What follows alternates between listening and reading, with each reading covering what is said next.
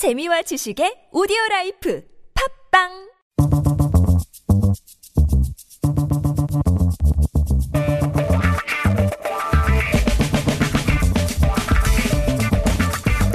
매일매일 똑같은 하루하루 지루한 일상에서 벗어나서 잠깐 영화 속으로 도망쳐 볼까요? 김현민의 영화N스타.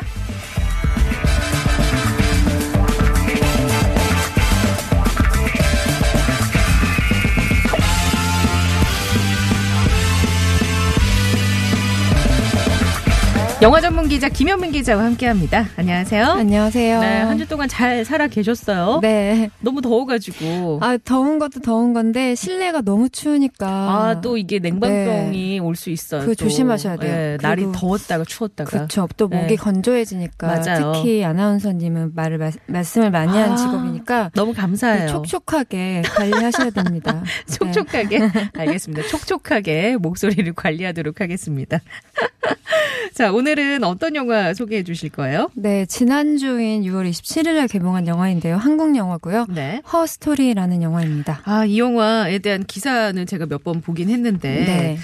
관부 재판을 소재로 했더라고요. 네, 사실 좀 낯서시죠? 네, 낯설어요. 관부 네, 재판이 관부 뭐지? 재판. 라고 생각하시는 분들 계실 것 음. 같은데 그거부터 일단 우리가 좀 얘기를 해볼까요? 네, 그 1992년부터 98년까지 6년 동안 그 부산과 일본 시노, 시모노세키를 오가면서 23번의 재판이 있었어요. 네. 그 일본군 위안부 피해 할머니들 음. 그 네. 예. 10분이서 일본을 네. 오가면서 23번이나 예. 거기서 1심에서 일부 승소를 거둬낸 네. 아주 유의미한 재판이었는데 음. 어, 많은 분들한테 알려지진 않았죠. 그래서 네. 시모, 시모노세키의 한자가 예. 하관이거든요. 우리나라 네. 말로 읽으면. 네네. 그래서 부산과 하관을 오갔다 해서 관부 재판이라고 불리고 있습니다. 부산과 네. 화관. 하관. 예. 네. 부관 재판이라고 해야 되는 거 아닌가요? 갑자기 관부 재판. 그렇네요. 네. 어쨌든 일본 네, 네. 시모노세키. 네. 시모노세키. 예. 네. 그렇게 해서 표현을 했다. 네, 네. 예. 그러니까 실제 실화를 바탕으로 한 영화란 얘기잖아요. 그렇죠. 그렇죠. 그 보니까 감독이 민규동 감독이에요. 네. 이 사실 민규동 감독 같은 경우에는 그 전작이 뭐 내 안의 모든 것이나 간신. 간신 네. 혹은 내 생의 가장 아름다운 일주일. 음, 네. 네. 영화의 그 결과는 좀 다른 느낌이거든요, 사실. 그렇죠. 예. 영화를 보시면 지금까지 영화하고는 확연히 색이 달라요. 음. 그런데 민규도 감독이 한 10년 전부터 네. 이 일본군 위안부 피해 할머니에 대한 영화를 만들고 싶어서 한 관련 시나리오를 세 편 정도 썼는데 예. 이번에야 드디어 영화화가 된 거죠. 어, 그왜 일본군 위안부 피해 할머니들의 이야기를 담고자 했을까요? 음, 다양한 이유들이 있었던 것 같은데 그 중에서도 가장 큰 계기가 되었던 것이 90년대 초반에 일본군 위안부 피해자 사실을 최초로 증언했던 김학순 할머니가 계셨잖아요. 네. 그분의 행동이 어, 가슴 속에 커다란 바위 덩어리를 음. 달아주신 것만 같았대요. 네네. 그 무게감을 어떻게든 이야기로 표현해보고 싶었지만 매번 매번 좌절하게 됐고 음. 포기할 수밖에 없었는데 네네. 더 이상은 늦어지면 안 된다. 음. 기다릴 수 없다고 생각해서 네. 이렇게 영화를 만들게 됐고 한 분이라도 더 살아계실 때 많은 사람들이 이 잊혀져가는 우리의 슬픈 음. 역사를 네. 제대로 바라보는 것이 중요하다는 생각이었던 것 같아요. 이제 정부에 등록된 이 피해 생존자가 27분밖에 안 계신 상황이거든요. 예. 그분들의 존재가 곧 증거이자 역사이니까. 네. 음, 그래요. 굉장히 그런 어떤 막중한 역사 의식, 뭐 책임 네. 의식을 좀 갖고 이 맞아요. 영화를 어, 만드신 것 같은데 영화 크레딧 보면 출연진 이름 맨 위에 김희애 씨가 있다는데 사실 김희애 씨가 맡은 역할이 당시 부산에서 잘 나가던 여행사 사장 역할을 맡았어요. 문정숙 사장. 네.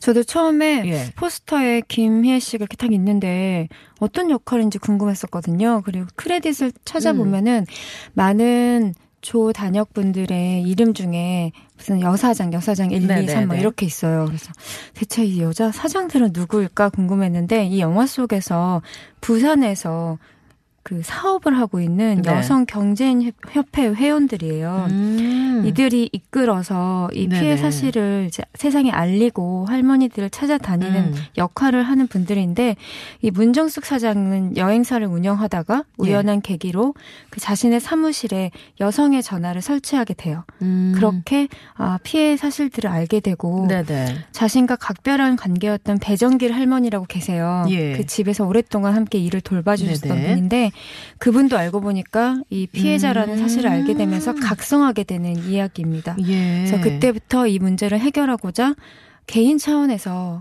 그 피해 할머니들 모으고 일본까지 건너가서 23번을 음. 재판을 한 거죠. 뭐 가는 비행기. 값이나 백사시나 거기서 묵는 숙박비 네. 그리고 음식 하나하나까지도 결국 다 이 문정숙 사장이 오. 사비를 털어서 지원을 그래요. 한 거예요. 갑자기 막 이렇게 소름이 돋았어. 막 아, 이런 분이 네. 계셔가지고 이렇게 중요한 일을 하셨구나. 옆에서 이런 도움을 네. 주셨구나. 지금 그 아직도 그 부산에서 이런 한국 정신대 문제 대책 회의 협의회를 회장을 맡고 계세요. 김문숙 선생님이라고. 네. 90살이 넘으셨는데도 여전히 여성 인권 운동가로 음. 활발하게 활동을 하고 계시고 어 일본군 위안부 피해 할머니들의 존재를 세상에 알리는데 아주 크게 기여하신 분입니다. 그렇군요. 지금도 사비로 이 역사관을 운영하고 계세요. 아 그래요. 네. 대단하신 분이네요. 어, 사실 영화 예고편만 봐도 김희애 씨의 포스가 장난 아니다. 네. 이렇게 얘기하시는 분들 많이 있- 봤거든요. 네, 저도. 좀 이미지가 새롭죠. 음, 네. 우리가 김희애 씨에 네. 대해서 봤던 이미지와는 어, 영화 속에서 완전 대장부 예. 스타일로 나오고요. 직진밖에 모르는 사람. 음. 한번 칼을 뽑아 들었으면 반드시 뭔가는 잘라야 된다. 그래서 음. 할머니들의 사연이 이렇게 억울하고 분통 터지기 때문에 일본 정부로부터 사죄와 배- 배상을 반드시 받아내고 말겠다는 일념으로 움직여요. 그래서 처음에는 과정보다는 결과론, 음. 결과 중심주의 인물이지만 네네. 이제 나중에 조금씩 바뀌어가요. 바뀌어가는 모습이 예. 나와요. 가장 인상적인 장면은 김혜 씨가 영화에서 이제 주로 부산 사투리와 음. 일본어로 대사를 하세요. 네네. 그런데 법정에서 할머님들이 일본어를 못 하시니까 예. 한국어로 변론을 하시면 김희애 씨가 그러니까 문정숙 사장이 네. 일본어로 통역을 해서 네. 재판 그 정이 쩌렁쩌렁 울려 울리- 퍼지도록 어, 압도하는 카리스마가 네, 있군요. 감정을 막 표출하는 장면들이 있거든요. 예. 아, 그 장면들이 영화의 볼거리라면 볼거리죠. 아, 그래요. 그 사실 어떻게 보면 어, 이런 캐릭터가 고정화돼서 그냥 입체적인 거 없이 그냥 직진하듯이 쭉 갈 수도 있는데 그런 네. 느낌은 또 아닌가 봐요. 그렇죠. 아무래도 음. 이 영화 전체를 끌고 가는 중심 인물이 이 문정숙 사장이기 때문에 이 캐릭터의 굴곡이 확실해요. 음. 사실은 이야기적으로도. 네. 그리고 우리는 이런 경험을 하게 되는데 이 법정 장면에서 할머니들의 입을 통해서 음. 당시의 어떤 상황과 음. 그 할머니들의 아픔, 심경을 듣게 되는데 바로 연이어서 일본 말로 또 한 번 듣는 어. 거예요. 김희애 씨 입을 네네. 통해서.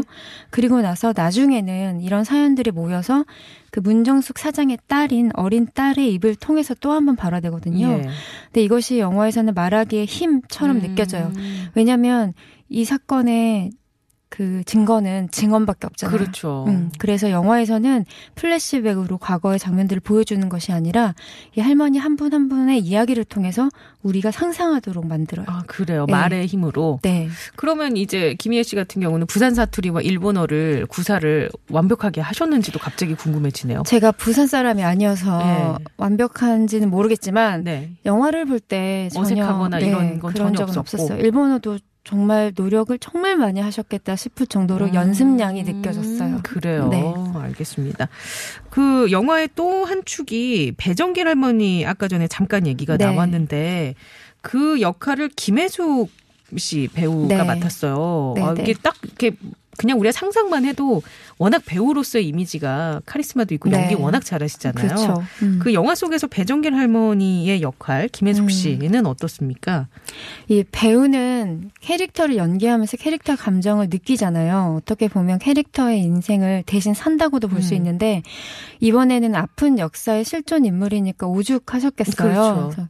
김혜숙 배우님은 그 공력이 남다르신 분이라서 확실히 감정을 막 발산한다기보다는 꾹꾹 억누르시다가 오. 마지막에 어떤 변론 장면에서 확 터뜨리세요. 네네. 그런데 본인은 인간이기 때문에 그 연기를 하면서도 순간순간 너무 울컥하고 음. 눈물이 막 쏟아져 나오는데 그 민유동 감독이 네. 너무 인물이 먼저 울어버리면 어. 관객들이 감정을 이- 약간 그쵸. 강요받게 예, 되는 느낌을 네네. 받기 때문에 최대한 제어를 시킨 거예요. 그래서 음. 현장에서 컷을 하고 나면 막 우셨대요. 감독님 아, 앞에서. 네. 그 감정을 못 이겨서 네. 컷 이후에야 네, 그 네. 감정을 이제 배출을 했군요. 네. 근데 감독님은 오히려 그런 순간들이 행복했다고 하시더라고요. 그 왜냐면 오, 오롯, 오롯이 진짜 그렇죠. 몰입을 한 거니까. 네, 네. 그리고 영화에는 절제된 그 감정이 어. 잘 드러났을 테니까.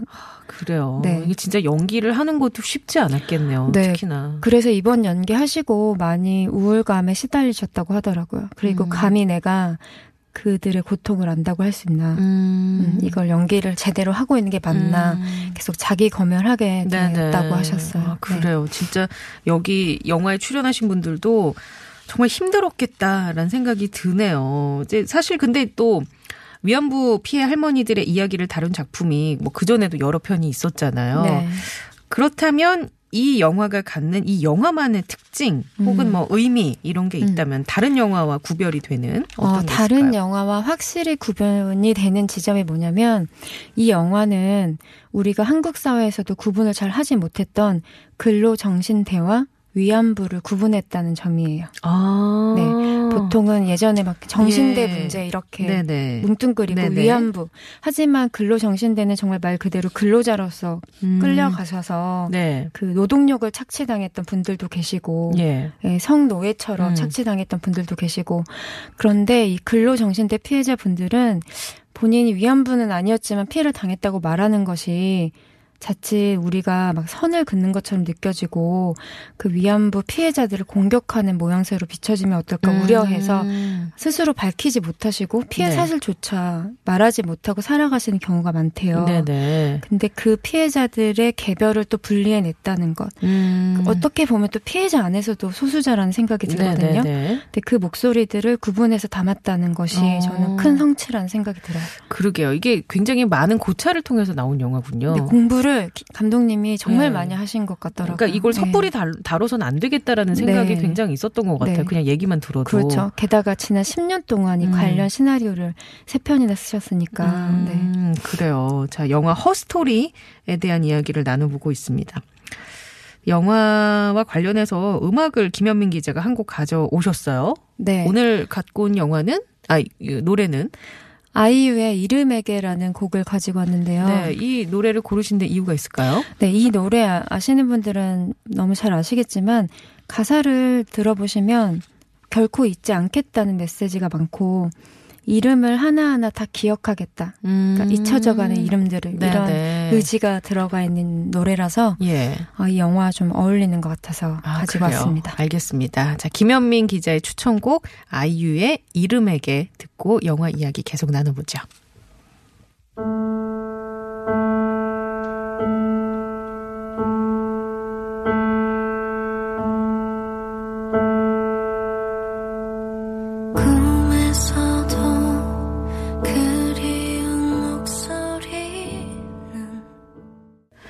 네, 김현민 기자와 함께 영화 이야기, 허스토리 이야기를 나눠보고 있습니다. 굉장히 이제 그 감독이 역사의식을 갖고, 네. 예, 일본군 위안부 피해자 할머니들 이야기를 담아야겠다라고 생각해서 만든 영화인데, 어, 뭐 이제 방학도 시작을 했고, 아이들 방학도 얼마 안 남았으니까, 가족들이랑 같이 가서, 아, 네, 너무 좋을 것 그렇죠. 같아요. 관람하면 네. 아 이제 뭔가 가슴 속에서 다들 느끼는 포인트들이 한두 가지씩은 네. 있지 않을까라는 생각을 해 보는데요.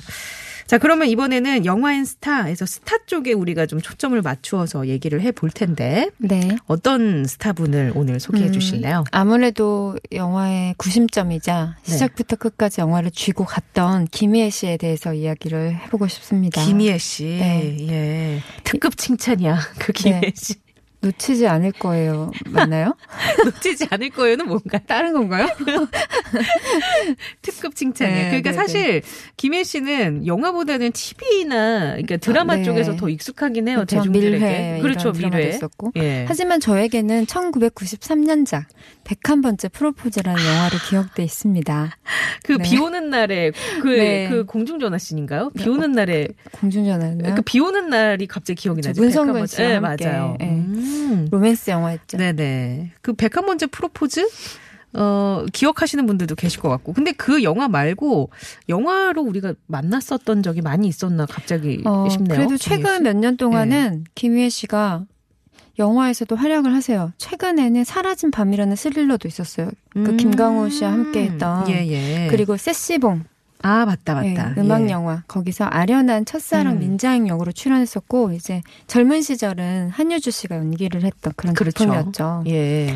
네, 이번 영화에서 문정숙 사장 역할을 맡으면서 그 본인은 할머니들의 아픔을 감히 알지 못한다고 생각해서 옆에서 물질적으로 그리고 함께 해주면서 조력하는 입장이에요. 네. 이 영화를 찍으면서도 선배님들의 연기를 보면서 그렇게 느꼈대요. 그 아, 피해 할머니들 그럴 수 있겠네요. 예. 예. 저들은 정말 순수한 마음으로 캐릭터를 음. 연기한다. 역시 연륜은 무서운 것이구나를 느끼면서 본인이 부족하다는 생각을 또 하셨다고 했는데 어, 관객분들은 김혜 씨 보시면서 그거 느끼실 거예요. 아 연륜은 무섭구나. 네, 공력이 있구나. 김혜 씨도. 네, 어. 만만치 않은 네, 그렇죠. 카리스마를 네. 내뿜고 계십니다. 이 영화에서. 그 사실 우리가 김혜 씨 하면 떠오르는 이미지가 뭔가 좀 우아하고 그렇죠. 좀 이렇게 여성스럽고 네. 뭔가 그런 이미지가 강한데 여기에서 이제 완전 좀 딴판으로 네, 좀 와일드하고 그렇죠. 이렇게 네. 저돌적이고. 네, 성공 지향이고. 음. 음, 근데 그런 면도 있다. 이제 그 매력이. 네, 너무 잘 어울리세요. 아 그래요. 네. 어. 똑 부러진 이미지가 있잖아요. 아, 음. 또 그렇죠. 네. 예. 그러면 이 김혜 씨가 출연한 영화 중에서 네. 이 영화는 진짜 꼭 봐야 한다라는 음. 영화 있으면 작품 소개해 주시죠. 네. 이제는 뭐 김희애 씨의 영화 쪽 대표작이 허스토리로 바뀔지도 모르겠지만 음. 지금까지는 이 영화가 있었어요. 2014년 개봉작인데 우아한 거짓말이란 영화가 있었습니다. 네. 이 어? 영화에서 안 김- 보셨죠? 네. 네, 네.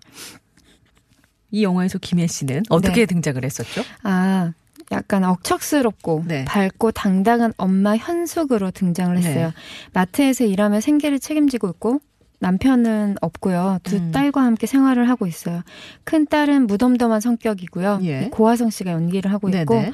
둘째는 착하고 살가운 아이예요. 김향기 음. 배우가 연기를 하는데 그런데 이 둘째 딸이 어느 날 갑자기 스스로 세상을 떠나게 됩니다. 아 그래요. 네. 그런데 이제 엄마는 엄마는 약해질 수 없잖아요. 네네. 어떻게든 살아가야 하니까 그리고 큰 딸이 있으니까 음. 이 둘째가 없는 삶에 익숙해지기 위해 애써요. 음. 쿨한 척 하는 거죠. 어떻게 네네. 보면 대- 담대한 척. 네. 하지만 막 마트에서 일을 하다가도 갑자기 배가 고파져서 이제 늦은 끼니를 때우려고 네. 국수를 사 먹어요. 네. 그런 스낵 코너 같은 데서. 네. 막 국수를 먹다 가 갑자기 막 울어요. 딸 생각이 나서. 네, 너무 아, 미안해서. 그, 아. 네, 죄책감 때문에. 음. 음, 나는 이렇게 산다고 음, 음, 음. 살라고 네네. 먹고 있다. 어. 음, 그런 장면들이 이렇게 있어요. 그러니까. 되게 씩씩한 척 하지만 엄마니까 음. 얼마나 슬프겠어요. 그렇죠. 네, 그래서 이런 모습들이 있죠. 다 각자 괜찮은 척 했고, 둘째 딸도 괜찮은 척 하다가 갑자기 음. 세상을 떴고, 모두가 행복한 척, 아무렇지 않은 척 하는, 어떻게 보면 이것이 우아한 거짓말이죠. 아. 네, 근데 좀 더 세심하게 도- 보살펴 줄 걸, 세심하게 그 아이의 말을 들어줄 걸 하면서 음. 계속 후회하고, 자책하고. 네, 자책하는 그런 예. 연기를 하는데, 너무 마음이 아파요. 아, 그래요. 그냥 보는 어, 것만으로도. 얘기만 들어도 마음이 아픈데. 네.